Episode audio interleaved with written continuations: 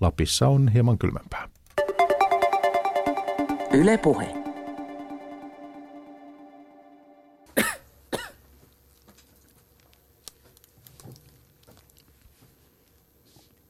Tämä on kulttuurikoktaili ja minä olen Marju Tervola. Eli tänään me keskustellaan siitä, millaista val- naiskuvaa valtakulttuuri esittää mustista naisista ja toisaalta myös siitä, että saako kantasuomalainen kirjailija kirjoittaa vähemmistöistä ja onko itse asiassa musta taiteilija aina se mamutaiteilija, jonka ei oikeastaan kuulukaan puhua muusta kuin omasta eksoottisesta alkuperästä. Tervetuloa mukaan.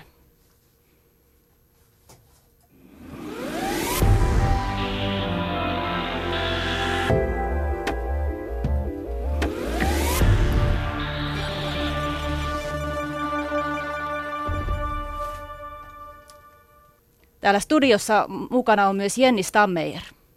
Tervetuloa ja tosiaan tähän aiheeseen liittyviä näytelmiä ja teatteriesityksiä tuntuu olevan tällä hetkellä Helsingissä ihan todella paljon. Anu Heikkinen, meidän kollega itse asiassa kävi Sebastian Tynkkysen kanssa katsomassa yhden tällaisen, eli kansallisteatterissa Juha Hurmeen ohjaaman Töppöhörön. Ja Mä kävin katsomassa tota, vähän aika sitten Komteatterin esityksen Pasi Was Here, joka myös käsitteli tätä, että, että niin kuin miten tämmöisessä punaviherkuplassa muodostuu ihan toisenlainen maailmankuva kuin sitten siellä maaseudulla. Ja tällaisia tuntuu olevan nyt niin paljon, että säkin olet varmaan Marjut nähnyt vastaavanlaisia. Kerro, missä sä oot käynyt? No joo, mä kävin katsomassa teatteri Kapsäkissä tämmöisen lintukoto-musikaalin, jossa, joka taas käsitteli suomalaisia katupartioita. Eli siinä oli tämä rasismiteema vahvemmin esillä. Sitten mä kävin katsomassa myös Virusteatterissa, oli tällainen Lampedusa-näytelmä, jossa näyttelijät esittivät muun muassa Afrikasta ja Lähi-idästä tulevia pakolaisia – ja näähän ei suinkaan ole tässä nämä esitykset, vaan ihan eri näkökulmista näitä jatkuu. Ja ensi viikolla on ensi iltansa saamassa tanssiesitys Noble Savage. Ja meillä on täällä esityksen koreografi Sonja Lindfors täällä tänään. Tervetuloa. Kiitos vaan. Tosiaan tästä sun esityksestä, joka tulee kaapelitehtaalle tässä ihan ensi viikolla, niin siinä on se idea, että teitä on kuusi afrosuomalaista tanssitaiteilijaa, ja olen ymmärtänyt, että te luotte tällaisen ihan päinvastaisen asetelman kuin siitä, mitä valtakulttuuri yleensä esittää mustista, niin kerrotko vähän tästä? No tässä ei ole tavallaan edes kyse mistään päinvastaisuudesta. Ja sit ylipä, tai siis ylipäätänsä niin kuin se, että se on mun mielestä hauska asia nimenomaan, että se pitää mainita – että on kuusi afrosuomalaista, että se on se pointti. Pointtihan on siis se, että mä oon taiteilija siinä missä muutkin ja koulutuksen saanut siinä missä muutkin. Ja olisipa ihanaa, että mä voisin asettua mun kehoni kanssa näyttämölle ilman, että siitä tulee joku juttu ja siitä pitää tulla keskustelemaan radioon. Mm.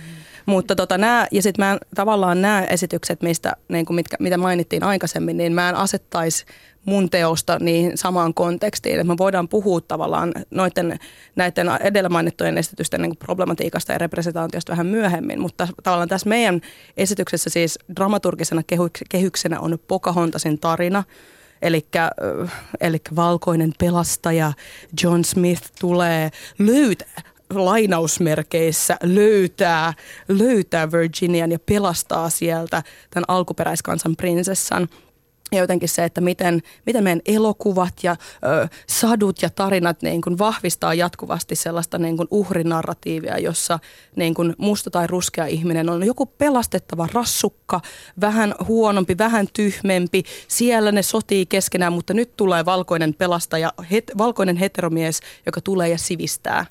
Eli tavallaan meidän esitys käsittelee toiseutta – ja toiseuttavia valtarakenteita, se käsittelee representaatio ja se kysyy, että kuka saa kertoa kenen tarinan. Ja niin kun mulla on ehkä jotenkin se mun poliittinen tulokulma jotenkin siihen, että että mä haluaisin yrittää löytää erilaisia tapoja olla näyttämöllä mun kehoni kanssa, eikä tavallaan verrattuna, kun puhutaan niin kuin, tai puhuitte tästä komteatterin tai kapsäkin tai kansiksen jutuista, missä tavallaan se toiseus näytetään superstereotyyppisenä ja käsitellään niin kuin niitä asioita lainausmerkeistä taas niin kuin ne on nyt. Että näyttämöhän voisi olla utooppinen – näyttämöllä voisi tapahtua, niin kuin me voitaisiin olla jo edellä, että tarviiko sitä toistaa jatkuvasti sitä, että joo, nyt on rasistisia katupartioita, pitääkö mun mennä vielä kansikseen katsomaan, että hei nyt on rasistisia katupartioita, Voisiko, voitaisiko me taiteilijat unelmoida tai voisiko siellä olla jotain muuta, että mun ei tarvitse mennä ylioppilasteatteriin kuuntelemaan sitä, kuinka mulla huudetaan N-sanaa päin naamaa. Joo, sitä tapahtuu jo muualla elämässä, kaikki tietää sen, se on koko ajan lehdissä. Et mä haluaisin haastaa nyt teatteritekijät, ajattele pidemmälle. No, to, ihan loistava puheenvuoro. Kiitos Sonja Linfors. Tästä tulee myös mieleen se, että mitä sä sanoitkin, että siis kuka saa kertoa kenen tarinan. Sulle koko Hubara, tervetuloa mukaan lähetykseen. Kiitos. Olet ruskea tytöt bloggaaja ja sulle tämä on erityisen niin kuin, rakas teema, sanotaan vaikka näin. Ja tuossa tota, helmikuussa viimeksi olet käsitellyt tätä niin kuin, ä, Laura Lindstedin Oneiron – teoksen tiimoilta. Eli siinä sä tota, niin, niin, arvostelit sitä, että valtakulttuuriin kantasuomalainen kirjailija kirjoittaa hyvin stereotyyppisen kuvan. Tästä kyseessä oli tietenkin romaani hahmohenkilö. Kerro siitä, että mikä tässä tämmöisessä niin sanotussa kulttuurin omimisessa, siinä stereotyyppisessä käsittelyssä eniten satuttaa, tekee kipeätä? No mä oikeastaan jatkasin tuosta, minkä Sonja jo aloitti, että tämä toisintaminen ja tämmöisten niin kaposten tarinoiden uudelleen ja uudelleen kertominen on se, mikä satuttaa, koska siis on kyse siitä todellisuudesta, jossa me eletään. Siis jos sinä kävelet kadulla ja tulee katupartio vastaan, sinulle ei tapahdu mitään. Kun minä kävelen kadulla ja katupartio tulee vastaan, niin on riski, että mä voin vaikka menettää henkeni. Eli nämä on niin todellisia asioita, joita sitten joillain taiteilijoilla on niin kuin etuoikeus käyttää esimerkiksi Lindstedin teoksessa niin kuin fantasiakirjallisuutena. Eli hän käytti niin kuin sellaista todellisuutta ää, naisen, erilaisien rodullistettujen naisten todellisuutta, naisten syömishäiriötä ja sitten tätä niin kuin juutalaista kontekstia, johon mä nyt erityisesti omasta positiosta käsin tartuin. Niin siis fantasia teoksen niin kuin aineksina. Ja se, se, oli niin kuin, se satutti mua. Ää, ei sinänsä se yksittäinen kirjailija tai yksittäinen teos tai yksittäinen tarina, vaan se rakenne, missä näitä tarinoita ke- kerrotaan. Tämä Suomen konteksti, missä mun tai sonjanlaiset ää, ihmiset ei ole päässyt, meitä ikään kuin yritetään koko ajan työntää pois siitä, että meitä ei todellakaan niin kuin rohkaista taiteelliselle tai kirjalliselle uralle. Ja meillä ei ole omaa kirjallista ääntä. Meillä on vain näitä niin kuin, kantasuomalaisten taiteilijoiden meistä kuvittelemia versioita. Jos me halutaan mennä kirjastoja lainata, me joudutaan aina ikään kuin lainaamaan sit ulkomaalaisia kirjoja, jotka ei taas niin kuin välttämättä, niissä on tietenkin paljon universaalia, ää, rasismi on niin kuin universaali rakenne, mutta sitten ää, on paljon sellaista, joka jää kokonaan meidän niin kuin, kokemusmaailmasta piiloon, joka olisi niin kuin, tärkeää tuoda myös taiteen ja kulttuurin ja kirjallisuuden kentällä. Kiitos tästä. Jatketaan ja otetaan mukaan keskusteluun näyttelijä Eeva Soivio. Tervetuloa. Kiitos. Eli, eli sinä olet mukana tässä Virusteatterin uudessa Lampedusa-esityksessä, jossa tuota, esitätte pakolaisia, kerrotte heidän tarinoitaan. Siinä on pakolaisia muun muassa tuota Syyriasta ja sudanilaisista. Silloin kun te teitte tätä esitystä, niin mietittekö te ollenkaan sitä, että onko tämä nyt soveliasta, että te esitätte pakolaisia? No mä en nyt ehkä sanoisi, että me esitetään pakolaisia. Me kerrotaan ihmisten tarinoita, joita me ollaan itse haastateltu.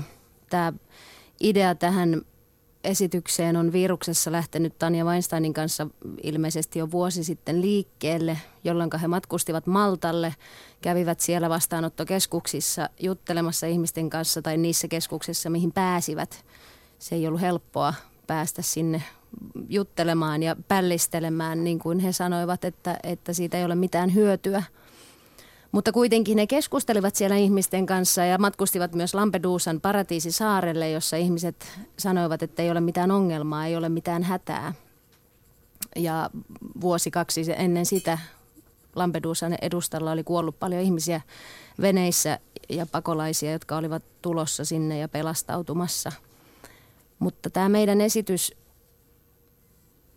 on juurikin sellainen, että me olemme haastatelleet ihmisiä, käyneet juttelemassa ihmisten kanssa, jotka ovat tulleet tänne ehkä kuukausi sitten, kaksi kuukautta sitten. Haastattelimme myös ihmisiä, jotka ovat eläneet täällä oikeastaan koko elämänsä. tulleet lapsena muusta maasta tähän maahan. Myös ö, politiikan henkilöitä, suomalaisia poliitikkoja ja sitten tämmöisiä niin kuin avustushenkilöitä, vapaaehtoistyöntekijöitä. Ja se, miten näitä siellä mun mielestä siellä meidän näyttämöllä esitetään, ei ole se, että me yrittäisimme valkoisina ihmisinä nyt jotenkin niin kuin hypätä jonkun muun nahkoihin, vaan me kerromme ne tarinat, niin kuin nämä ihmiset ovat halunneet ne meille kertoa. Jokainen on saanut itse valita, haluaa, mitä haluaa kertoa, kuinka sen haluaa kertoa. Ja sitä kunnioittain tavallaan ne asiat esitetään siellä. Mitä, kenet, ketään syyttämättä, ket, kenenkään naamalle mitään heittämättä, vaan hyvin vilpittömästi ja avoimin mielin. Eli te kävitte varmasti just keskusteluja siitä, että miten saadaan tämä yksilöllisyys siinä tuotua esille, vai mm. kerro vähän siitä, että mit, miten he nousevat siitä niin kuin pakolaisen rooliasemasta niin kuin ulos? Niin. Siellä on hyvin erilaisia ihmisiä, hyvin erilaisista lähtökohdista olevia ihmisiä. Ja mun mielestä ne on, ne on osa hyvin humoristisia tarinoita, osa hyvin liikuttavia ja koskettavia, osa hyvin julmia ja jotenkin tosi persoonallisia tarinoita. Ja se, ne ei, eivät ole pelkästään uhriu, uhriutettuja tarinoita, ne ovat suurin osa selviytymistarinoita. Tuliko teillä ikään kuin mitään semmoista vaihetta mieleen, jossa olisitte ikään kuin pohtineet sitä, että aika usein sitten ähm, turvapaikanhakijat, maahanmuuttajat ja tässä Sonjalla ja Kokolla on sellaisia kokemuksia, että tavallaan heidän tarinansa tulee niin kuin kerrottua valkoisen silmin ja valkoisen kulttuurin kautta, että te ikään kuin olisitte pohtineet sitä, että mitä jos teidän... Mikä oikeus meillä on niin. näitä, näitä sanoa. Tämä oli jännä juttu. Meillä oli joku ennakon tapainen läpimeno ja tota, katsomossa oli sitten eräs mies, joka tota, on ihonväriltään erilainen kuin minä. Ja hän sanoi, että, että kyllä mulla vähän tuossa tuli katsoessa, että, että, että teitä on niin kuin neljä suomalaista näyttelijää siellä, jotka kerrotte näitä tarinoita. Ja mä jouduin sanomaan, että, ah, että tiedätkö, mä en ole tullut edes ajatelleeksi. Mä en ole edes ajatellut tota asiaa, että totta, totta turiset, että näin se kyllä on. Mutta se ei jotenkin, se tapa, millä me ollaan niitä käsitelty ja miten me ne niin kuin kerrotaan ne tarinat, niin mä, mä en niin kuin koke, ole problematisoinut sitä ollenkaan hmm. siinä niin kuin sen, sen työn aikana. Ja tässä mä haluaisin, niin. Niin, ja mä haluaisin just sanoa, että tämä on se ongelma, koska instituutiot, taideinstituutiot on niin valkoisia, ikinä ei tuu sitä kysymystä, koska hei, mehän ollaan tässä mm. täysin kantasuomalaisten kesken, niin ei tuu sitä edes, että hei, hetkinen, tässähän taas toisinnetaan. Ja se niin kuin kysymys ei ole intentioista. Suurin osa niin kuin näistäkin niin kuin mainituista teatteriesityksistä, siellä on suuri osa on mun kollegoita ja mun ystäviä, hyviäkin ystäviä. Ja pointti ei ole siinä, että ihmiset jotenkin tietoisesti tarkoittaa pahaa, mutta se ongelma on se, että instituutioihin on tosi vaikea päästä – mun taustainen tai mun näköinen ihminen, mikä tarkoittaa sitä, että taiteen kenttä on tosi valkoinen, mikä tarkoittaa mm. sitä, että mä en pääse, tai niin kuin mä on, juuri minä olen päässyt, koska mulla on taas tiettyjä muita puskureita, mutta tosi moni muu ei ole päässyt, mikä tarkoittaa sitä, että kun on tällainen asia, niin ketkä näitä, ketkä näitä pääsee niin kuin käsittelemään näitä aiheita, ei mun näköiset ihmiset, vaan niin kuin sun näköiset ihmiset. Mm. Ja se on nimenomaan se ongelma. Että kyse ei ole jotenkin siitä, että aha, että nyt joku tekee tieten tahtojen pahaa, vaan jotenkin, että kyse on isommista rakenteellisista asioista, mikä johtaa siihen, että siellä on aina se niin kuin, valkoinen sokeus, nyt mennään tähän terminologiaan, mutta tavallaan se siis sokea piste, että ihan yhtä lailla kun mun olisi tosi vaikea käsitellä esimerkiksi mitä olisi olla ihminen rullatuolissa ja jotenkin kertoa sitä tarinaa, koska mulla ei ikinä sitä kokemusta. Jos mä, rupean, mä voin käsitellä sitä niin kuin omassa teoksessani, mutta luultavasti mulle tulee joku sokea kohta siinä ja luultavasti mä toisinnan jotain stereotypioita siinä kohtaa. Tai että jos mä rupeisin käsittelemään jotain, että mitä olisi olla transseksuaali. Mm. Ei ole mitään kokemusta siinä, joten silloin mä tuun siihen dominoivan kulttuurin näköpositiosta. Eli niin kun, jos mä edustan dominoivaa kulttuuria, mä edustan siis seksuaalista ihmistä, että jos mä rupeisin käsittelemään vaikka transoikeuksia tai transasioita, niin silloin mä tuun siitä dominoivan kulttuurin positiosta. Ja tätä ei niin kuin, tätä ei mitkään intentiot tai mitkään muut pelasta, vaan se on faktuaalinen asia, että jos sä edustat dominoivaa kulttuuria ja sä käsittelet toiseutta, niin siinä tulee aina joku sellainen mutka. Että sille ei vaan niin kuin voi mitään. Koko Huuvara, sulla on varmaan myös muita esimerkkejä kuin toi Lindstedin Oneron mielessä. Joo, siis mun täytyy jakaa tällainen asia, joka mulle tapahtui eilen. Eli mulle huomautettiin eilen siitä, että mä oon harjoittanut tätä kulttuurista omimista ja, ja ollut tota, ää, niin kuin täysin sokea sille omalle positiolleni ja omalle, omille etuoikeuksille, niin mä ostin siis vähän aikaa sitten, ja muoti ylipäätään on ollut mulle sellainen, mitä, minkä kautta mä oon tullut, tai ensin sisään tähän omimisen niin kuin, käsitteeseen, koska muoti on sellainen asia, jota mä niin kuin, harrastuksenomaisesti seuraan. Ää, mä olin nostanut sellaisen teepaidan, jonka printtinä luki, että Ruth Bader Ginsburg, joka on siis USAn korkeimman oikeuden tuomari, kova feministi, ää, yksi isoimmista naisen kehon itsemääräämisoikeuteen liittyvistä tämmöisistä niin kuin juridisista asioista tai niiden puolesta taistelu ihminen jo niin kuin kymmeniä vuosia. Ruth Bader Ginsburg is my spirit animal, luki mun paidassa. Mun mielestä se oli ihan sairaan makea paita. Ää, mä ostin sen itselleni ikään kuin palkinnoksi siitä, että mä oon ollut rohkea ja tehnyt paljon asioita viime aikoina, vaikka mä oon tuntenut itseni tosi väsyneeksi, nimenomaan feminismiin ja intersektionaaliseen feminismiin liittyviä asioita. Ää, mä laitoin, otin kuvan itsestäni se paita päällä ja laitoin sen mun tai ruskeiden tyttöjen Facebook-sivun profiilikuvaksi. Ää, ja sitten illalla eilen yksi ihminen otti muhun yhteyttä, että hei, että not okay, että nyt sä oot ylittänyt rajan. Spirit Animal on tällainen ää, siis tämmöisiä animistisia ja alkuperäiskansojen uskontoihin liittyvä tämmöinen siis hengellinen käsite, joka ei, jonka mä tiesin kyllä, että se tulee, se sana on, on sieltä, mutta mä ajattelin, että se on jo tässä nykykielessä ää, muuttunut tarkoittamaan ikään kuin slangisanaa, joka korvaa sanan idoli. Ja mä en tarkoittanut, mun intentio oli täysin hyvä, mä nimenomaan halusin ikään kuin jollain tämmöisellä semi-ironisella tavalla kommentoida sitä, että, että mä oon niin, niin kuin sisällä tässä. Mutta se ei ollut ok näille ihmisille.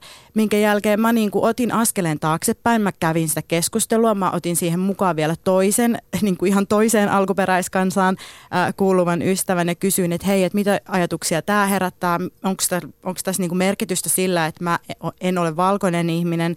Me käytiin niin kuin pitkät keskustelut ja sitten mulla tuli itsellekin sellainen olo, että okei, että että ei tämä niinku tunnu enää hyvältä. Ja mä vaihoin sen kuvan, mä otin sen pois.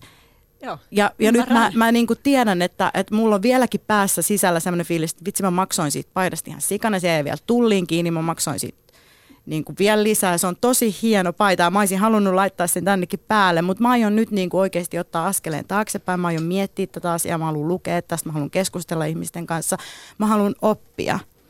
Eli tämä on sulle tavallaan tämmöinen niin sanottu N-sana, N-pommi kokemus. No. Eli se oli niin kuin tälle vähemmistö, vähemmistölle se arka paikka. No ehkä tämä nyt ei ihan ei ole ihan, koska mun, mun, mä, en, siis mä en ollut... Äh, haukkumassa ketään. Siis mä, mä nimenomaan se oli niin kunniaosoitus. Tämä on, tää on niin esimerkki siitä, että se tahto voi olla tosi hyvä. Ja toinen esimerkki, mikä mulle tulee heti itselleni mieleen omasta elämästä on se, että mun ää, tausta on juutalainen ja mun suku asuu Israelissa, joka on yksi viimeisistä niin kuin tällaisista, tai yksi tällainen äh, niin kuin paikka, jossa kolonisaatio ja, ja tämmöinen niin kuin, äh, miehitys toteutuu edelleen niin kuin faktisesti ja niin kuin täysin siinä yhteiskunnassa on niin kuin kaksi kaksi kansaa, joita toinen sortaa, ja mä kuulun siihen niin kuin miehittäjäpuoleen, en siihen sorrettuun puoleen, vaikka täällä Suomessa mun positio ja etuoikeudet on eri, niin mulla ei tulisi kirjoittajana mieleen, että mä menisin ää, kirjoittamaan siitä, miltä niistä palestiinalaisista ihmisistä tuntuu. Tai että mä menisin kirjoittaa sellaisia hahmoja, joissa mä olettaisin, että mä jollakin tapaa tiedän – vaan mulla on niinku ihan toinen tulokulma siihen mm. juttuun, jossa on paljon sokeita pisteitä, joita mä joudun niinku koko ajan mm. oppimaan ja, ja miettimään. Eli voiko oikeastaan sitten vaan ainoastaan omasta kokemuksesta kirjoittaa?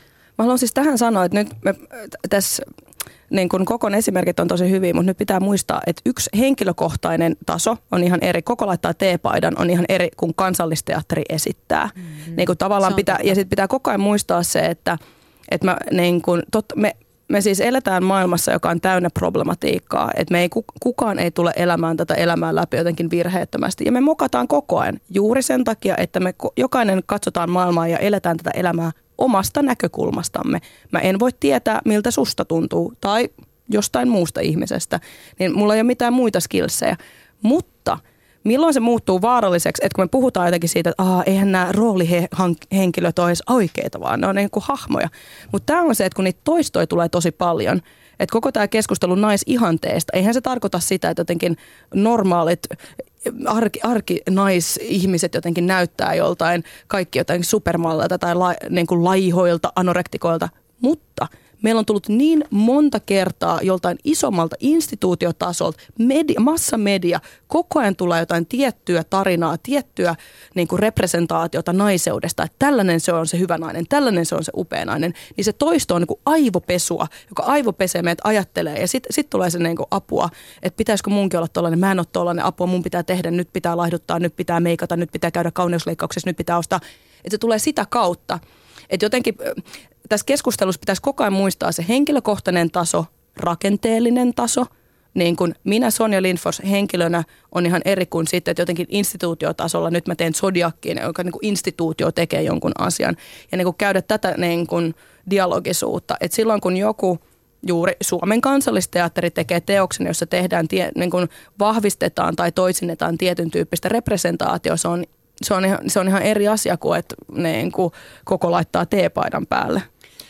Niin, paitsi, tähän, että sitten niin. mä niin kun, e, koen, että nyt mä edustan jo jotain ja Aivan. mulla on niin kun, tietty vastuu siitä, että en, mä en voi kritisoida jotain ja sitten toimia itse Aivan. ikään kuin samalla tavalla. Olen samaa mieltä, siis, mm. mutta et, et, se on jotenkin, että me ollaan kaikki ihmisiä, kaikki Kyllä. mokataan. Ja tämä tarkoitus ei ole niin kuin, että jokainen elää jotenkin nunnana tai jotenkin pyhänä virheettömänä, vaan että me yritetään opetella, me jatkuvasti opetellaan. Okei, en tiennyt, en mäkään tiennyt, mutta hyvä, nyt mä nyt tiedän, olen viisaampi. No vähän tätä jossittelua, eli nyt jos mm. otetaan tämä, että mitä sitten virusteatterin olisi pitänyt tehdä. Mä palaan Eeva Soinio sun esimerkki. Soivio. Soivio, anteeksi. Joo, ei mitään. Eeva Soivio sun esimerkkiin siitä, että te ette ollut tulleet ajatelleeksikaan sitä, että pitäisikö näitä afrikkalaistaustaisia sitten esittää joku muu kuin valkoihoinen suomalainen, niin olisiko niin. tämä pitänyt tehdä sitten jotenkin toisin, että puolustat se kuitenkin niin kuin teidän äh, tavallaan oikeutta tehdä näin? No mä olen ammatiltani näyttelijä.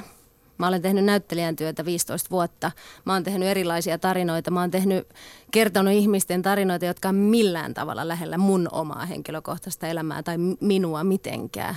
Ja mä oon niin kun silti esittänyt heitä lavalla ja jotenkin tässä tilanteessa, tässä maailman tilanteessa, missä me nyt ollaan, niin tästä onkin yhtäkkiä tullut näin, näin niin kuin voimakas asia. Mä ymmärrän sen täysin. Mutta että mä en voi taiteilijana myöskään ajatella, kun mä menen tekemään esitystä tai me tehdään juttua, että mitä mä saan tehdä, mit, mitä mä saan puhua, mistä mulla on oikeus puhua, mitä, mitä mun on oikeus esittää. Yhtäkkiä mun ei olekaan oikeus esittää tiettyjä tarinoita.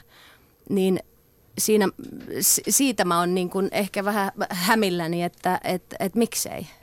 Kyllä että jos, jos, jos mulla yhtäkkiä niin kuin tässä, tässä tavallaan sananvapauden maassa, mä ymmärrän tuossa meidän lähinaapurissa, niin siellä ei saa sanoa asioita. Siellä ei saa esittää, siis. niin, siellä ei saa niin kuin puhua vapaasti, mutta että, et, en mä koe tehneeni mitenkään väärin tässä asiassa, en. Nyt tässä sekoitetaan taas asioita. Kysehän niin. ei ole sananvapaudesta. Taiteilija voi tehdä ihan mitä vaan. Mm. Siis, ja me saadaan, siis, ja sitten tavallaan saa ja voi, niin, mutta vaan myös jotenkin se, että, me, et, et myös on tietoinen niistä asioista, mitä tekee.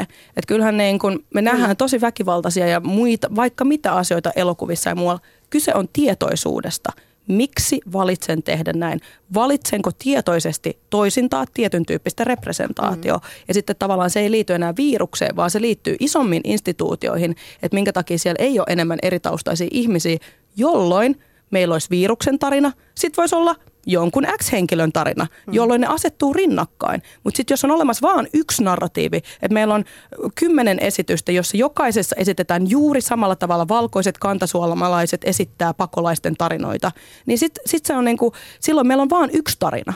Et se pointtihan on nimenomaan se, että jotta, jotta meillä olisi moninaisia tarinoita, ja tämä liittyy siis kaikkeen niin kuin, taas lainausmerkeissä toiseuteen. Tähän liittyy siis samaa keskustelua ollaan käyty niin kuin nais, na, naisista näyttämöllä, että miten se na, naisen rooli voisi olla monimuotoisempi. Että on ihan sama, niin kuin, mm. että et, et, et nyt ei pidä sekoittaa tätä jotenkin siihen, että nyt Sonja sanoi, että ei saa tehdä tai koko sanoi. Ei me olla myöskään mitään auktoriteetteja. Totta kai niin kuin Laura Lindstedt voi kirjoittaa ihan mitä hän haluaa, mutta me saadaan myös sanoa, että hetkinen, nyt tämä nyt tää vahvistaa tätä toiseuttavaa mm. representaatio ja nyt tämä kannattaa tiedostaa. Ja mun mielestä Suomi täytyy vielä maa. sanoa tähän näin, että, että toi meidän esitys on hyvin erilainen kuin valmiiksi tehty näytelmä. Aivan. Se on hyvin eri asia. Ja se, se on täysin niin kuin tiedostettu, että ne on ihmisten, jotka ovat tällä hetkellä olemassa ja jopa tässä samassa maassa, missä me nyt ollaan.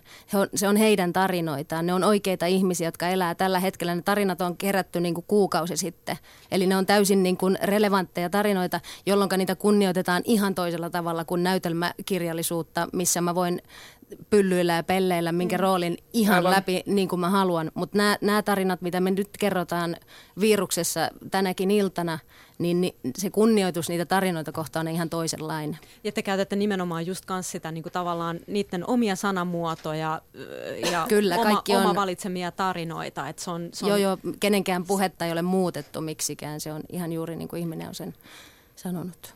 Mä tota, ää, on käynyt aika paljon keskustelua siis rasismi, rasismin tutkijoiden kanssa, koska siis tu, tota, yliopistolla, tutkimuskentällä, tieteen kentällähän on ihan sama ongelma kuin kulttuurin kentällä Suomessa, että kaikki on siis valkoisia. Kun mä opiskelin yliopistossa, niin siellä oli yksi tasan yksi toinen ihminen mun lisäksi kaikkina niinä kymmenenä vuotena, joina mä siellä olin kirjoilla.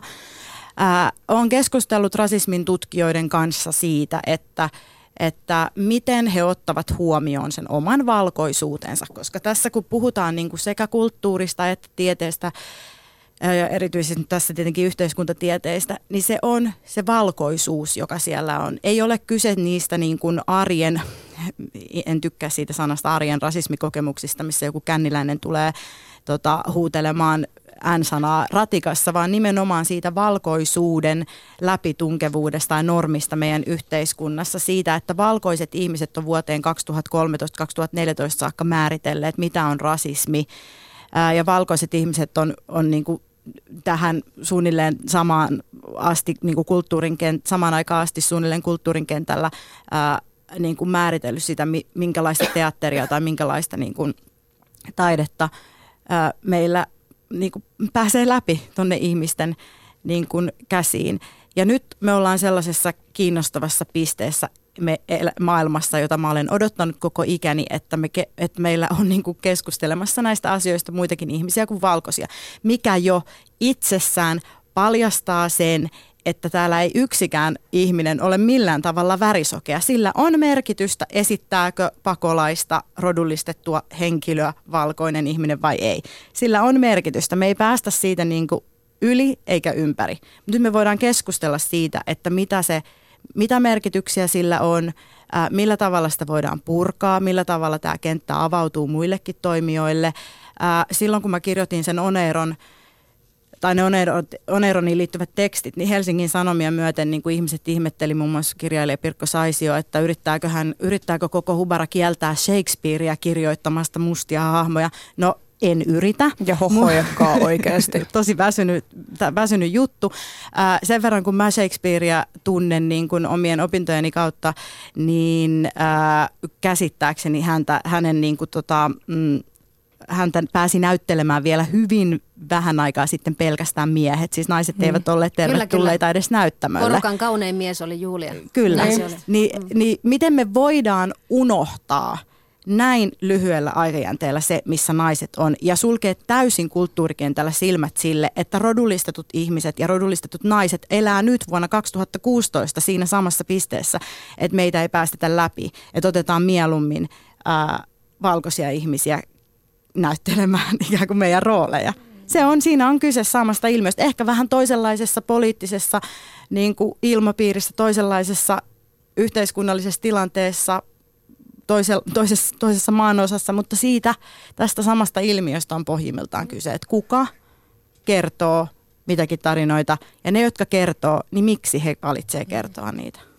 Kuuntelette siis kulttuurikoktailia, joka on Ylen kulttuuritoimitus netissä, radiossa ja televisiossa. Ja me keskustellaan siitä, että kuka oikeastaan saa esittää mustaa ja, ja mitä tähän ongelmia tähän liittyy, mutta mä otan nyt tällaisen ehkä vähän hassun kysymyksen, mutta olin katsomassa Lintukoto-esitystä tuossa hiljattain, ja sehän on Kapsakissa menevä musikaali, joka kertoo tämmöisen katupartiolaisen tarinan, eli se on Eppu Nuotion tekemä esitys, joka, joka käsittelee katupartiota hyvin kliseisesti tästä niin punavihreästä näkökulmasta, niin ö, onko tämä nyt sitten, että Odinin soturit voi vetää herneen nenään, että nyt väärällä tavalla kuvaa sitten meitä ja Eppu Nuotio olisi ikään kuin ominut toisen vähemmistön kulttuuri, tai siis tämän ryhmän kulttuuria, että, että on, minkälaisia sääntöjä teidän mielestä tähän nyt sitten liittyy? Nyt taas on menossa pullat ja niin kuin uunit ja kaikki sekaisin, että nyt, et, et hetkinen hetkinen, että Soldiers of Odin ei edusta vähemmistöä. Niin kun, että, että tavallaan... Mutta mä tarkoitin äh, tavallaan sitä, että hän kertoo sen omasta näkökulmastaan. Me ollaan tässä lä- lähetyksessä puhuttu paljon siitä, että kuinka tiettyjä teemoja katsotaan jonkun linssin läpi ja sitten se tulkinta tulee Mut ikään nyt kuin. Menee, nyt menee tosi sekaisin asiat. Että me ollaan puhuttu nimenomaan siitä, että kuinka monta representaatio valkoisesta miehestä on näyttämöllä. Te voitte miehi. Valkoinen mies voi olla ujo poetikko, hän voi olla pelastaja. Hän on, niin kuin, meillä on miljardi tarinaa valkoisesta miehestä. Et yksi Soldiers of Odin tarina ei luo siitä, että, että kukaan ei mene katsomaan sitä lintukotoesitystä ja ajattele, että joo, kaikki valkoiset miehet on tällaisia. Niin, kun tavallaan, että, että sen takia mä niin kun, haen nyt toimittajilta myös niin kuin oikeasti, myös kysymyksissä ja kaikissa muissa tarkkuutta, ettei ruveta niin kuin sekoittaa näitä asioita, vaan me ollaan koko ajan puhuttu siitä, että representaatioita, että onko tarinoita yksi vai onko niitä miljardi. Niin kuin naisilla on ehkä kolme tarinaa ja mu, niin kuin mustilla tai ruskeilla ihmisillä on yksi ja miehillä on miljardi. Niin, et nyt, tavallaan me puhutaan ihan eri asioista et, et, ja myöskin tavallaan se, että – et, et, et kaikki nämä, jotenkin se, että et, et tuntuu, että tätä pitää jankata koko ajan, että ei, ei olla sanomassa, että ei saa kertoa tarinoita. Me halutaan monimuotoisempia tarinoita. Mä haluaisin, olisipa ihanaa, että voisi olla näytelmä, jossa voisi olla vaikka musta lääkäri. Että hän ei aina ole, joka kerta kun mä menen katsomaan, että ja niin pointteja ei ole edes se, että sä, niin valkoinen ihminen ei saisi esittää mustan roolia, sitten mennään muihin kysymyksiin, että miten sitä esitetään, mutta se kysymys on se, että millaista stereotypia se luo. Onko mustat, ruskeat, pakolaiset, maahanmuuttajat, onko ne aina uhreja? Onko ne köyhiä? Onko ne kouluttamattomia? Onko ne sairaita? Onko ne rassukoita, joiden ääni pitää tuoda esiin? Onko ne niitä? Mä haluan olla sankari. Mä haluan olla pelast. Mä haluan olla se. Että jotenkin... No meillä on ainakin viruksessa helvetin monta sankaria. No niin, Yes, niin mutta tämä on nimenomaan se pointti. Tämä on se pointti, eikä, niin kuin, eikä jotenkin se, että et nyt, ei, nyt pitää olla ihan hiljaa ja ei saa kertoa. Puhutaan näistä sankarinaisista ja selviytymiskeinoista. Tota, mä otin tätä keskustelua varten äh, Lola Odusokan elämäkerran, joka ilmestyi itse asiassa jo viime syksynä, mutta mun mielestä tämä sopii ihan mielettömän hyvin tähän just nyt, koska tota, siis Lola, jos kuka on niin kuin selviytyjä, että hän oli se niin kuin sanotaan niin kohumissia Suomen virallinen musta. Ja sitten hänestä kuitenkin tuli niin kuin koko kansan Lola, että hän niin kuin oli silmätikku, No missinä tietysti sekä hyvässä, että hänet eksotisoitiin, joka just liittyy tähän Sonja, tähän noble savage-teemaan, että, että niin kuin musta myös niin kuin helposti tehdään sitten tällaiseksi eksoottiseksi erikoiseksi. Mm. Mutta hän siis selvisi myös tästä niin kuin mielettömästä niin kuin negatiivisena silmätikkuna mm. olemisesta. Ja hän kertoo, että hänen niin kuin, selviytymiskeino olisi lopulta varmaankin sitten semmoinen niin ronskius ja ronskihuumori. Että hän niin kuin suhtautui kaikkeen täällä on ihan uskomattomia esimerkkejä, niin kuin hymylehti, mistä mä nyt löydän? Tuossa joo. Lola kertoo esiintyneensä hymyn jutussa, jota myytiin otsikolla Kaikki mitä olet halunnut tietää neekeristä, mutta et ole halunnut kysyä. Tällaisia otsikoita siis hymylehdessä ja Lola on siinä mukana.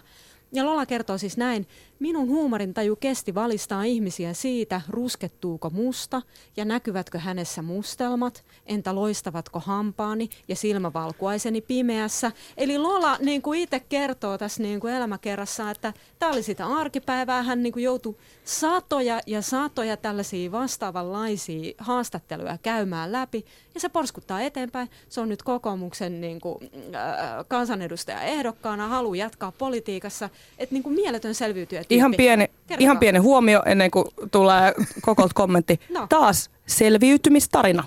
Selviytymistarina. Niin, Sel- koska, koska minä, uh, minä olin, uh, ja kyseltiin, selvi. Ja sä sanoit sen ainakin neljä kertaa. Tämä on just, tää on just se juttu. Kuka tämän selviytymisnarratiivin on luonut. Jos Lola saisi itse määrittää, jos Lola eläisi tasavertaisena niin kuin yhteiskunnan jäsenenä, niin miten hän kertoisi oman tarinansa. Myös multa on kysytty näitä ihan samoja juttuja, multa kysytään edelleen näitä samoja juttuja. Onko mustelmat, tuleeko rusketusraitoja, onko afro alapääkarvat. Mä oon sen täällä studiossa aikaisemminkin kertonut toisessa ohjelmassa. No, se on just tämä on se pointti, että kun nämä ei lopu, nämä, ne, Lola ei ole pelastanut meitä, meistä yhtäkään, koska on kyse rakenteesta eikä mistään niin kuin muusta. Ää, mutta mä sanoisin nyt Lolasta sen, että hänen tulemisensa Miss Suomeksi niin problemaattista kuin, niin kuin tämmöinen niin kuin kauneusbisnes on, niin on ollut äärimmäinen poliittinen teko jo sinänsä. Minulle Samaa henkilökohtaisesti oli erittäin tärkeää. ennen kuin Lola valittiin, niin mä en ikinä voinut olla mi- mi- mikään, mikä liittyy kauneuteen tai, tai muotiin tai mihinkään. Lola valittiin missiksi, niin se, siitä asti mä oon kuullut, että mustakin voi tulla Miss Suomi. Lola avasi tosi monia ovia mm, ihan vaan olemalla julkisuudessa. Tietenkin niin kuin jälkikäteen voi problematisoida sitä, että hän oli lööpeissä ja hän laittoi silikoonirinnat ja hän suoristaa hiuksensa ja niin kuin kaikki näitä asioita. Mutta siinä hetkessä kun ei ole ollut mitään muita vaihtoehtoja, niin hän on ollut äärimmäisen tärkeä roolimalli varmaan niin kuin jokaiselle ää, 80-luvulla, 70-luvulla syntyneelle roudullistetulle suomalaiselle tytölle ainakin. Mutta tota, just tämä selviytymisnarratiivi en ymmärrä ja sitten mistä hän on selviytynyt, mikä on niin, nyt niin paljon paremmin, kun ei nämä kysymykset ja nämä asetelmat lopu mihinkään.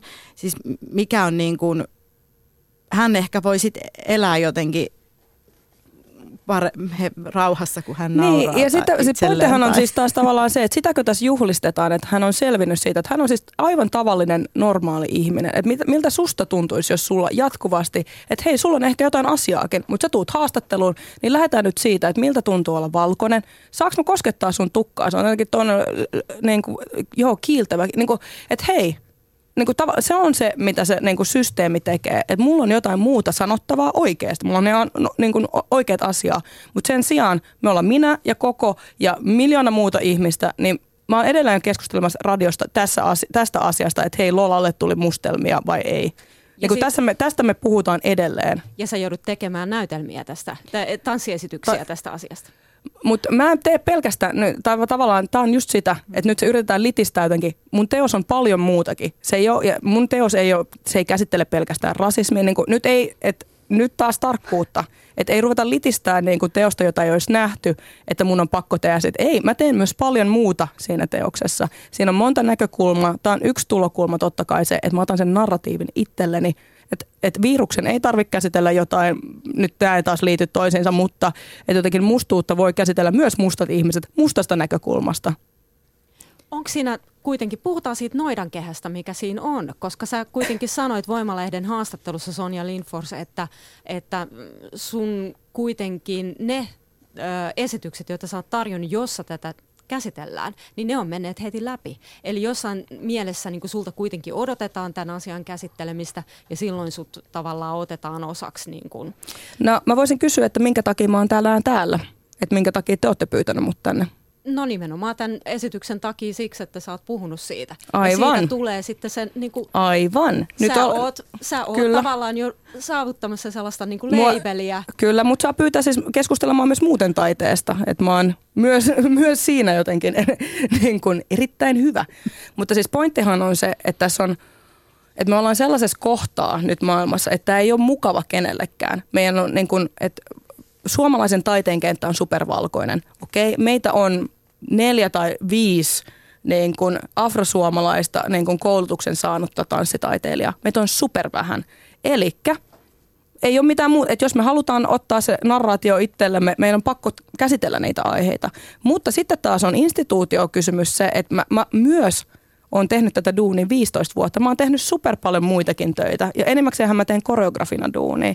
Että tavallaan mitkä asiat nostetaan ja mitkä ei, mit, mit, mistä mua halutaan haastatella ja mistä ei, niin että se taas liittyy tavallaan näihin valta-asetelmiin. Ja tässäkin mä kyllä heitän palloa ihan takas toimittajille ja kaikille muillekin, että, että toki – Toki se on tärkeää, että täällä on minä ja koko keskustelemassa tästä asiasta, että mä en sano sitä, mutta että tässä on joku sellainen, niin kuin mikä, niin kuin taas tämä positiointi, mikä pitää olla tiedossa myös niin kuin siellä instituutiotasolla. Et me ei pääs, me ei päästä siitä ympäri, mutta se pitää tiedostaa ja sitä pitää yrittää purkaa. Mä kävin katsomassa äh, Sonian nuorin silloin, kun se tuli ja äh, olin siis kävin katsomassa sen valkoisen ystävän kanssa ja se oli molemmille meille siis äärimmäisen myönteinen kokemus, hyvä esitys, tosi niin kuin kiinnostava, mutta mä niin kuin, kun me tultiin sieltä ulos, niin me oltiin niin kuin ihan kahdessa eri maailmassa. Se oli niin kuin kaksi eri kun me oltaisiin katsottu kaksi eri esitystä. Hänelle se oli just kommenttia niin kuin rasismista ja kommenttia jostain. Ja mulle se oli sitä todellisuutta, jossa minä elän joka päivä. Silloin kun te olitte siellä ne valkoiset blondiperukit päässä, heiluitte siellä, niin mä itkin siellä katsomassa, kun mä ajattelin, että mulle toi on se on se, mitä mun sisällä koko ajan, mulla on siellä se perukki niin kuin tuolla mun sielussa heilumassa ja on niin kuin semmoista että joka suuntaan. Ja mä niin kuin tunnistin itseni siitä ja sille mun kantasuomalaiselle ystävälle se oli kommentti jostain muusta. Eli tässä niin kuin tulee tavallaan tämä, ja, ja tämä toistuu niin kuin mun omassa blogissa, että, että aina kun mä kirjoitan nyt tuo Oneroin tietysti oli hyvä esimerkki siitä, että siinä, kun mä ikään kuin ylitin sen rajan, mitä multa rodullistettuna yhteiskuntakes, yhteiskunnallisena keskustelijana odotettiin, että mä ö, kritisoisin perussuomalaisia, kritisoisin äärioikeistoa, vaan ei, mä kritisoin sitä, mitä mä haluan kritisoida, eli myös vasemmistolaista ö, niin kuin intellektuelle ja kulttuuria ja kaikkia näitä, jotka it, it, itse ajattelevat tietenkin olevansa niin kuin hyvän puolella ja minun puolella. Ää, niin hirveä hätä syntyi ja hirveä paniikki, mutta siinä unohdettiin se asia, että mikä on sen mun koko blogin kohderyhmä, kenelle mä kirjoitan. Mä en kirjoita valkoisille ihmisille. Mä kirjoitan itselleni ja mun kaltaisille ihmisille. Meillä on yksi blogi, yksi paikka koko internetissä, jossa tätä keskustelua ja, ja nimi käydään. on Ruskeat tytöt. Ja nimi hei. on Ruskeat tytöt, se on aika selkeä. Niin niin sitten ikään kuin tullaan, että miten sä voit sanoa meistä näin. Möksähdetään. Möksähdetään. Tosi paha mieli tuli kaikille.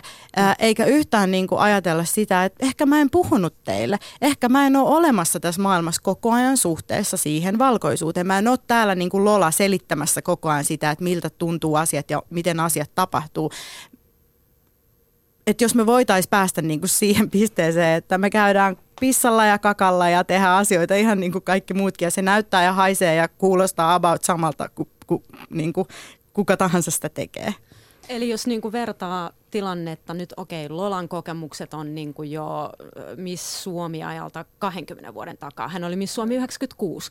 Niin nyt ajatellaan tilannetta niin kuin 20 vuotta eteenpäin, että kun me niin kuin tällä hetkellä näin kömpelöllä tavalla käsitellään näitä asioita ja me haetaan vasta Suomessa niin kuin tavallaan käsitteitä ja mm. tapaa puhua tästä. Mm. Et silloin niin kuin tunnusteltiin sitä, että miten ylipäätänsä niin kuin tummasta Miss Suomesta voidaan, mi, mitä, mitä sanaa hänestä voidaan käyttää, miten siitä ylipäätänsä voidaan puhua. Se oli aivan uusi asia. Kyllä me niin musta ollaan edelleen tossa. Ja ongelmahan on siis se, että herran jestä sentään globaali maailma menee Ru- Ruotsissa aivan eri tasolla keskustelu. Toki sielläkin on omat ongelmansa, mutta jotenkin on, on myös sillä, että hei, tämä on myös kiinnostusasia. Erityisesti taas instituutiot, toimittajat. Et se, mä, ja mä en tarkoita, että se ei ole välttämättä yksi, yksittäisen näyttelijän vastuu, mutta sitten kun tehdään niin kun, että että tehdään ohjelmistovalintaa, tehdään, valitaan ihmisiä kouluihin, mitkä ne kriteerit on, millä valitaan, mitkä on ne kriteerit, millä joku pääsee, niin kun, minkä takia täällä on kaksi niin kun, kantasuomalaista toimittajaa puhumassa tässä asiassa, missä on, niin onko täällä monimuotoisuutta, täällä siis niin Yle, Yle rekrytointi, huutomerkki. Niin kuin, et, et, et, et, tavallaan siis se, että instituutiotasolla ja ne, pitää, ne päätökset pitää tulla ylhäältä alaspäin. Että tavallaan että se ei niin kuin riitä, että se on joku yksittäinen taiteilija tai joku, joka huutelee, vaan niin kuin se va, että et oikeasti internet, herra jesta sentään. Näistä asioista, tämä on niin kuin 60-luvulta lähtöisin niin tämä keskustelu. Feminismi, feminismi on puhuttu niin kuin 1800-luvulta, niin 1800-luvulta lähtien, että nämä ei ole uusia asioita oikeasti. Ja sehän tässä niin kuin ärsyttävää on jo, että hei, I have other issues to deal with. Voisi myös ihan rauhassa elää elämää, niin puhutaanko nyt vielä niin kuin mun hiuksista tai että onpa hampaat valkoiset? Saanko mä sanoa taiteilijana tässä, Saat. näyttelijänä? Mulla on ihan mahtavaa tämä meidän viruksen esitys joka on, jossa on ihmisten tarinoita, mutta siinä on myös hy, hyvin paljon nykäritanssia, Joo. joka on mulle täysin uusi valloitettu alue. Tai valloitettu, mä teen siellä ne liikkeet, mitkä tällä ruumillani pystyn. Ja sitten meillä on siinä punkkibändi, joka soittaa kovaa musaa. niin mun täytyy sanoa, että mulla on niin kuin taiteilijana jotenkin, mä olen saavuttanut uuden freshin tilan jotenkin mm. niin kuin tämän, tämän meidän näytelmän suhteen, niin kuin jos me yritetään hypätä nyt tästä niin kuin johonkin kiinnostavampaan Aivan. Tav- tavallaan niin kuin ne, kyllä, kyllä, kyllä. Joo. Siirrytään tässä loppuvaiheessa vielä toiseen sorrettuun ryhmään, nimittäin naisiin. Ja tämä liittyy siihen, että meillä oli tällä viikolla kulttuurikoktailissa artikkeli naiset, jotka vihaavat feministejä ja se on saanut runsaasti, runsaasti keskustelua, siitä, siitä puhutaan ja, ja tuota, siihen liittyen äh, olisin halunnut kysyä teiltä, että saatteko te Suomessa olla juuri sellaisia feministejä kuin te haluatte. Tässä nämä naiset artikkelissa, oli, oli, he eivät ole feministejä, kertovat, että se on tällainen niin kuin rajoittava ja ahdistavakin asia. Mutta mikä kokemus feministinä olossa, saako, saako sellainen olla rauhassa vai tuleeko siihenkin kaikenlaisia stereotypioita, leimoja ja muuta? No mä voisin sanoa sen, että, että feminismi mulle on jotenkin ehkä päivänselvää, pitäisi olla tasa-arvo, kaikki. Se on ihmisen niin kuin perus, perusminässä pitäisi olla semmoinen asia. En mä, en mä koe, että kellä siihen on oikeus. Kaikkien pitää olla. Mm. Ja sitten tämä on mun mielestä tämä on mun mielestä jotenkin tosi taas outo kela, että feminismi on jotain yhtä tiettyä asiaa, että puhuttiin tuossa ennen kuin tultiin tänne niin jotenkin intersektionaalisesta feminismistä. Ja tarkoitushan, mun mielestä feminismin tarkoitus on nimenomaan laajentaa sitä keskiöä, että tavallaan ei ole mitään, että jotenkin, että feminismi, tasa-arvo, pelkästään valkoinen heteromies ei ole normaali, vaan että me kaikki mahuttaisiin. Feminismi on jotenkin nimenomaan sitä sen hierarkisen arvoasetelman ravistelua. Ja sitten myös jotenkin se, että hei, ihmisethän saa olla erila, eri lailla feministejä samalla tavalla kuin ne on eri lailla kristittyjä tai eri lailla jotain muutakin. Että musta tämä tuntuu myös jotenkin tosi absurdilta ylipäätänsä tämä ke, niin kuin keskustelu. Että sitten ihmisiä varmaan jotkut, mä en, mä en, tai siis – että me tulemme, katsomme maailmaa eri näkökulmista, että yritetään sallia se toisillemme. Miten sä koko? koko? Niin, mä en tota tiedä, että saako olla, niin varmaan niin kuin, jos puhutaan intersektionaalisesta feminismistä, niin ei, ei niin kuin voi valita aamuisin kun herää, että olenko tänään ei-valkoinen vai olenko mm, tyttö, totta. vaan että on koko ajan molempia ja siksi on vaikeaa sanoa, kun kohtaa niin kuin syrjintää, että johtuuko se sukupuolesta tai etnisyydestä tai mistä että ei varmaan niin kuin saisi olla, koska se tuntuu olevan näin vaikeaa niin monelle, mutta siis ju, juurikin se on niin kuin tärkeää, että, että me, meidän pitää vaan olla, meidän pitää vaan käydä näitä epämukavia keskusteluja ja, ja tuoda näitä, ja, ja just tätä paradoksia, sitä ristiriitaa siitä, että joo, haluaisin kirjoittaa tai haluaisin tehdä tanssiesityksiä, jotka ei käsittelisi tätä, mutta kun tämä on se minun todellisuuteni, niin mun on pakko. Ja jotta me päästäisiin siihen tilaisu- tilanteeseen, että joku muu esittää, että ikään kuin tulisi sitä monimuotoisuutta, niin meidän täytyy käydä tämä keskustelu ensin. Me ei voida hypätä tästä niin kuin normista seuraavaan epämukavaan tilanteeseen, vaan sehän muutos syntyy aina sellaisten niin kuin tietynlaisten konfliktia keskustelujen Ne pitää rikkoa muna, jos haluaa tehdä omeletin. Niin. Se, mikä mua tässä artikkelissa oli kiinnostavaa, että nämä naiset, jotka sitten kertoi, mikä heidän mielestään feminististä mättää, niin he käytti tämmöistä, tai kutsu, että feministi uhriuttaa ja se on niinku tämmöistä myrkyllistä. Ja ehkä niinku, tähän liittyen mä mietin, että Äh, onko sitten tämmöinen niin asioiden esiin tuominen, epäkohtien nostaminen, tuleeko siitä helposti sitten se vastareaktio, että nyt, nyt, nyt uhriudutte ja tämmöinen puhe. Mutta tähän liittyy jo. kaikkiin valta-asetelmiin jälleen kerran. Tämä on siis ihan sama keskustelu, mitä me käytiin äsken. Että aina jos niin kun jotenkin, että mä niin kun koko kirjoittaa, että Oneronessa on niin kun, niin kun toiseuttavia representaatioita, niin joku möksähtää siitä. Että aina kun yritetään muuttaa tilannetta, status quota, niin siinä pitää, tapahtuu joku muutos jostain ideasta, ajatuksesta, positiosta pitää luopua – jotta voidaan mennä kohti tasa-arvoisuutta. Ja niin kuin, totta kai se pelottaa ja niin kuin, ihmiset menee tosi henkilökohtaiseen tasoihin, ihmiset möksähtää siitä sen takia niin kuin, niin et, et musta tuntuu, että se niinku feminismi tuh, tuntuu tosi monelle uhkaavalta. Totta kai, että varsinkin jos olet valkoinen heteromies tai jotenkin olet jossain sellaisessa positiossa, missä sä hyödyt tämän hetkisestä tilanteesta, niin jos me oltaisiin niin kuin, maailmassa, joka olisi niin kuin feministinen, jossa niin kuin oikeasti oltaisiin tasa-arvoisia, niin se tarkoittaisi jostain luopumista joillekin ihmisille. Kyllä. Niin, onko sitten tämmöinen valkoinen heteromies, niin kuinka syypää se on ja mihin? Siis mä luin tätä tekstiä nopeasti kyllä luinkin, mutta tässä puhuttiin näistä valkoisista heteroduunareista, joilla ei mene kauhean hyvin. Niin, niin mehän nyt tiedetään, että intersektionaalinen feminismihän tarkoittaa nimenomaan sitä, että siihen tulee niin kuin etnisyyden ja toimintakyvyn sukupuolen ja sitten myös tämmöisen niin kuin luokkakysymysten Luokka. niin kuin asiat. Kaikki tulee risteyksessä. Mä, mäkin olen niin kuin duunari perheestä, niin mun on tosi vaikea sanoa, että mitkä asiat mun elämässä kokemukset johtuu siitä, että olen yksinkertaisesti elänyt niin kuin alemmassa keskiluokassa ja epämääräisissä niin kuin, vanhempien epämääräisissä työllisyystilanteissa. Ja mulla on itselläni siis sosiaalityön koulutus, sosiaalityöntekijän koulutus ja mä oon tehnyt paljon paljon töitä kantasuomalaisten myöskin miesten kanssa, joilla ei mene kauhean hyvin. Niin enhän minä mene siinä tilanteessa sanomaan, että niin, mutta sä oot tosi onnekas, kun sä oot valkoinen ja mä oletan, että sä oot mies ja mä oletan, että sä oot myöskin hetero. Vaan totta kai silloin pitää ottaa ne realiteetit ja ne rakenteet, jotka tätä ihmistä syrjii ja, ja niin kuin hoitaa, purkaa niitä. Mutta, tota, mutta kyllä me nyt, jos me katsotaan oikeasti tilastollisesti, katsotaan yritysjohtoja, katsotaan niitä ihmisiä, jotka eniten hyötyy taloudellisesti tai poliittisesti niin kuin näistä nykyisistä rakenteista, niin kyllähän ne on valkoiset miehet. Mm-hmm. Ja Ei siitä pääse kyllähän mihinkään. palkkataso on, se on hyvin niin. erilainen. Se on hyvin eri. Ja jälleen kerran muistutan, henkilökohtainen taso on eri kuin rakenteellinen taso. Henkilökohtaisesti mulla on lähipiirissä ja mun perheessä todella monta valkoista heteromiesystävää, jotka voi olla superfeministejä. Ne voi olla super jotenkin taistella paremman maailman puolesta. Ne on vegaaneja, ne on jotenkin humanisteja rakenteellisella tasolla.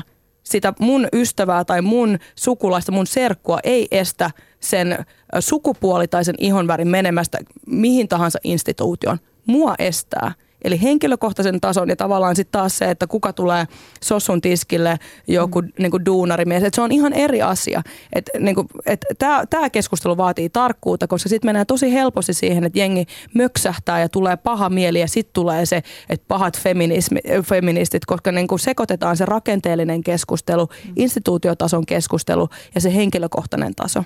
Viimeinen kysymys. Ö, miten sitä rakentavaa keskustelua pitäisi käydä?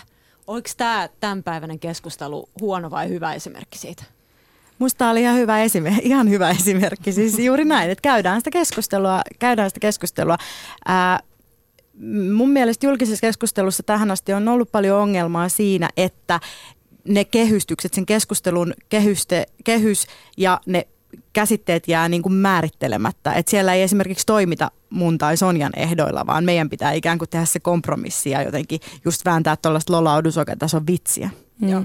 Et kyllä mäkin sanoisin, että vielä, tai niin tämä on tärkeää, mutta siis toimittajilta niin kuin tavallaan siis kyllä mä, kyllä mä niin kuin perään kuuluttaisin vielä paljon enemmän tarkkuutta, että mun ei tarvitse jotenkin tulla aina korjailemaan, että hetkinen, itse asiassa tämä kysymys jonka sä esitit, oli jo toiseuttava.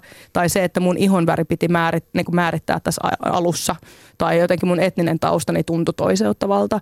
Ja sitten myös totta kai se, että hei, päättäjät kehiin tähän keskusteluun. Että me voidaan ihan keskenämme vaikka kuinka paljon jutella. Me voidaan kokonkaan mennä tuonne kahvilaan jatkaa seuraavat viisi vuotta keskustelua. Että jos ei siellä ole kukaan, joka tekee näitä päätöksiä paikalla, niin ei se instituutiotason niin kuin rakenteellinen rasismi tai niin kuin rakenteellinen seksismi tule mihinkään muuttumaan. Mun täytyy sanoa, että tämä oli erittäin mielenkiintoinen kuunnella koko sua ja Sonia sua ja tota niin, niin, valaistua myös monista asioista jälleen kerran uudelleen ja, ja tota niin, niin, tässä oli mahtava kuunnella.